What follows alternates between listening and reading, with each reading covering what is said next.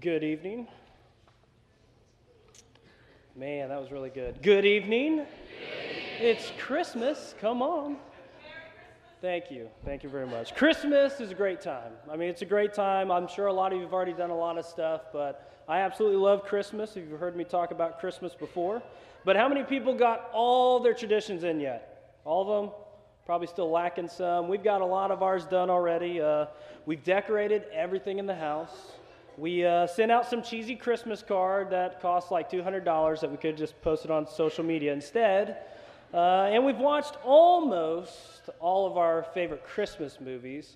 However, Allie doesn't think some of mine classify as Christmas music. As you know, there's White Christmas, which I love, Christmas Vacation, The Santa Claus, and some others, but it's not Christmas until you see Die Hard or Band of Brothers.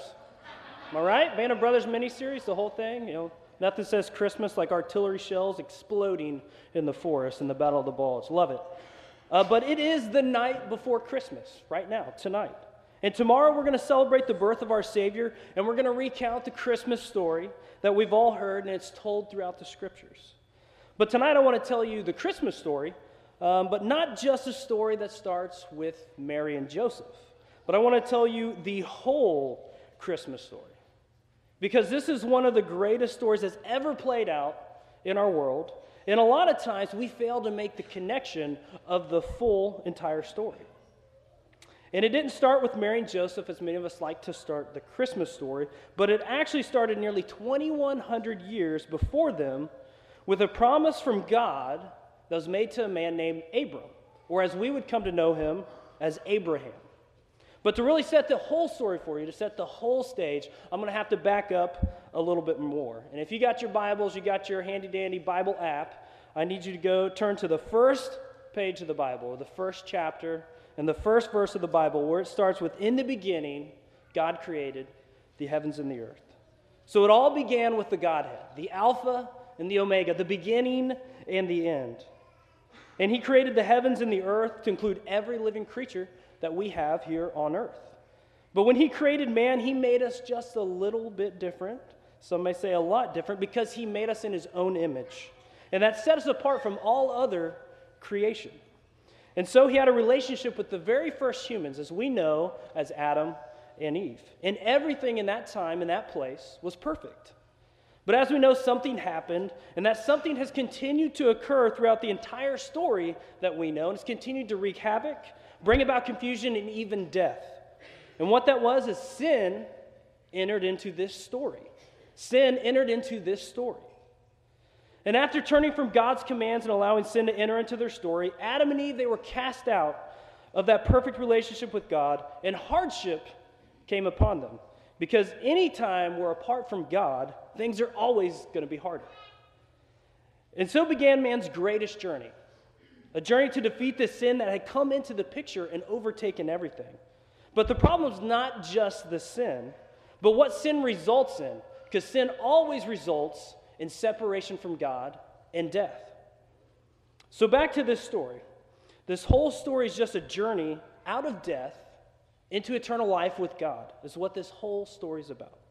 So, as you flip through the pages of Genesis and you move on through the story and it continues on, the theme of sin constantly is in there. You see it constantly woven through the story. We end up seeing brother kill brother, tribe murder tribe, and the whole world spirals downward into chaos, all because sin entered into the story. And from the story, it's clear that man cannot find his own redemption. They tried, and we see it over and over the failure come in of sin. So, what happens? God steps into the story. And God decided to choose a people from which He would bless the entire world from and bring about redemption for all mankind, every single one of us. So now let's jump back to Abraham. Back to Abraham 2,100 years ago. And God made a promise. And this promise was something that made no sense to Abraham. And in Genesis 12, we see that God tells Abraham that from him he will make a great nation, and all people, all nations, the entire world will be blessed through Abraham. But this was a promise that was seemingly impossible for this senior citizen, as most of you, some of you know from the story. And not only the first part of the promise about him have innumerable offspring, But also the second part about everyone being blessed. Because you see, in this culture, they weren't about blessing each other. You see nations and tribes and groups of people that were at war with one another, always against each other, and they killed one another. But in spite of all this, Abraham be- decided to believe this seemingly impossible promise from God. And so God steps into the story, and a very, very old Abraham and a very old Sarah have a son named Isaac. And Isaac ended up having two sons, Jacob and Esau. And as we see through the story, through some sin and deceit, Jacob actually steals Esau's birthright, and through him we end up tracking the lineage of Jesus from Abraham instead of Esau. And Jacob ends up having 12 sons through multiple wives, as you come to know them as the 12 tribes of Israel. But he ends up having multiple, uh, 12, 12 sons with multiple wives and servants. And so between him stealing his brother's birthright, having multiple wives, and 12 boys, there's plenty of chaos going on in his life. And additionally, his boys have their own issues going on too, if you've read the story. And if you haven't read this story, I encourage you, it's in the book of Genesis. I encourage you to come out on Monday night. Karen is actually going through these stories right now. We're going through the book of Genesis. Some fascinating stuff that you would, might be surprised is in there. And you want to talk about some issues these boys had. Uh, we had a couple of them ended up wiping out a whole tribe of people that ended up raping their sister. Uh, another one had an inappropriate relationship. He ended up sleeping with his half brother's mother that's some Maury stuff or whatever the TV show is nowadays. Try to figure that out. And the majority of these brothers faked the death of their uh, young, one of their younger brothers, and it was the death of Jacob's favorite son, Joseph, and they ended up selling him into slavery into Egypt. So we see how sin is just woven into this story. But in spite of all these sinful acts of all the brothers, God steps into the story. And God fulfills his promise as in Egypt, Abraham's offspring end up growing into a great nation from Joseph being there and bringing his brothers in, showing forgiveness, and allowing the nation to grow.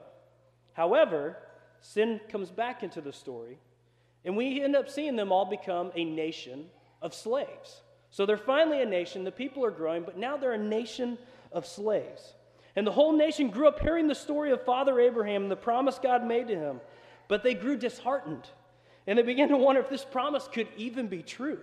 Because of them living in slavery, it seemed like a downright impossible promise to fulfill. And it's hard to bless the entire world when you think about it. That's their, that's their goal when they're living under Egyptian rule as slaves. But then once again, we see that God steps into the story. And he brought them a deliverer, as we know, as Moses. And some of you may know this that through the plagues and the parting of the Red Sea, God ended up delivering the people from Egypt and he set them into their new homeland, the land of Canaan, into the promised land. And once in the promised land, the nation began to really thrive. They even developed their own laws and ended up being able to set up a permanent temple for them to worship their God. So things are going great, but once again, there was still sin woven throughout their story that was constantly causing the separation and the chaos, but the, mainly the separation from God. So God gave them a temporary solution. And we know this is the sacrificial system. And through this system, blood would be shed on behalf of sin, on behalf of our sin, on behalf of the people of Israel's sin. But unlike this system, it wasn't just a, you know, a, a, something just to toss by. It was a serious system that was put in place. Because things would be, your sin would be passed on to something innocent, some innocent creature like a lamb. And this wasn't a get out of jail free card, but a system that forced you to face the penalty that you were worthy of. And during a sacrifice of the lamb, it wasn't just some simple process. You took the lamb, dropped it off, and you left. You actually placed your hand on the lamb's head, and you that was symbolic of you transferring your sin onto this innocent creature, this blameless creature, and then the lamb would be slaughtered while you did that. It was very graphic, and it was very real. Aren't you glad you came tonight? Merry Christmas. And so we had this system now in place. And as this kingdom grew, we see David enter the picture, King David, and he was a man after God's own heart. And he ended up conquering the enemies all around them and finally established the kingdom, the nation of Israel, and he brought upon a time of peace that they had never witnessed before. And then after David came his son Solomon, who was very wise, and he ended up expanding the kingdom even more with his massive wealth. People from all over the world would come to see Solomon and see all that he had done, sit at his feet and learn from him. And finally, Israel was becoming that power player that they needed to be. And it was starting to seem like this promise may actually be able to be fulfilled, that they could be a blessing to the entire world. But then something happened again. Sin entered the story. And Solomon chose to marry the daughters of these foreigners that were coming to visit him. He was depending on these political alliances rather than depending on God. And then he even ended up worshiping these false gods that came with his many wives. And God responded that he would divide the nation and tear down the temple that Solomon had built in his name, because anytime there's sin, there's also earthly punishment, not just eternal punishment. And after Solomon's death, that's exactly what happened. The kingdom was divided into two nations, and eventually both of them would be conquered. And the temple would be destroyed, and the people were taken into captivity. And for the next several hundred years, the tribes of Israel would live under Assyrian rule, then Babylonian rule, and then Persian rule.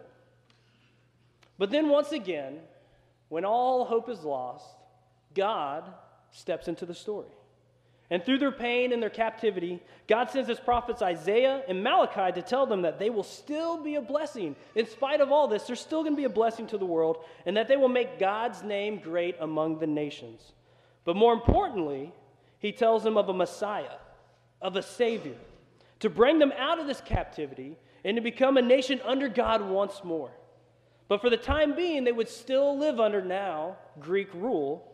And then in 64 BC, Rome comes in, conquers Jerusalem, and it makes Israel part of the great Roman Empire. So once again, they are servants of a pagan empire with no way to make God's name great, no way to bless the whole world. And this is where we find Israel, the nation of Israel, on the night before Christmas still searching for Messiah to overthrow their enemies, a Savior to come as a conquering hero like Moses did and defeat their rulers, cast aside their slaves, their chains of slavery that has restricted them for nearly, uh, nearly a thousand years. And this warrior was supposed to come to free them, but so much time had passed that all hope was being lost. And this is what makes the Christmas story so amazing for us. Things were as hopeless as they could be. They were in captivity, they were slaves. God's promise to Abraham was completely impossible at this point. But this is where God steps into the story. And the Apostle Paul says it like this He says, When the set time has come, when the set time had come, when God had everything exactly the way He wanted it, when there was one expanding empire that had united the whole world under Pax Romana or under Roman peace, in this expanding empire was joining the world with roads, with port system, with shipping system. And there was a common global business language being spoken. And there was finally a mechanism to get the undivided attention of the world and to export the message that would ultimately bless the entire world. That's when God stepped in to the story once again. And when God steps into the story, it isn't exactly as they expected. There isn't a warrior coming to overthrow an empire, but a child who's born in a stable, to the son of a laborer, a carpenter, and one who becomes a servant to man. And tomorrow, for the Israelites, when this child arrives, the promise to Abraham will finally be fulfilled. And the chains of the ultimate conqueror, our sin that separates us from God, and the quest for salvation will finally be realized. The sacrificial system will no longer be needed, and the temple veil that divides us from God will be finally torn. Not through our own actions, not through our own means of salvation, but through a perfect lamb, a humble sacrifice that is willing to take upon all the world's sin, as he's the only one who could conquer it all. But on this night over 2,000 years ago, the nation of Israel was still waiting on Christmas Eve. But today, we know that Jesus was born and for the first time in history, salvation had finally come to the earth. Salvation is here. Emmanuel, God with us, came and the promise was fulfilled. And as for us 2,000 years later, we still wait now. As Christians, as believers, as the nation of God, we still wait now. And we found our freedom and salvation, but there's so much more to do. We still have a great commission. We're supposed to tell more people about Jesus and what he did and tell them this whole story and how God stepped into it and made all the difference. And we still have this other promise for us. For the same Messiah is going to return again. And we're waiting for God to step in the story once more. So tomorrow we celebrate his first coming, but we are always anticipating the fulfillment of his promise to us when Jesus Christ returns again. Let's pray. Father God, we are so thankful, first and foremost, that we can come and worship in your house. And even with all that's going on in our lives, that we can find time to carve it out for you because you are the reason that we celebrate Christmas. It's because of this whole story, this redemption process that we see play out in the Old Testament and into the New Testament, that we're here and we worship your name because you came as Emmanuel. You came a God among us. No other God in any other religion ever came down to their people, but it's always people trying to get to them. But you came down to us, born of a virgin, lived a perfect life, died the perfect death for us, so that we could have life eternal from you, and you would conquer all our sins and take away that eternal separation, God. And tomorrow on Christmas morning, let us remember that. Let us rejoice that in that and what you did for us. And it's your name we pray. Amen.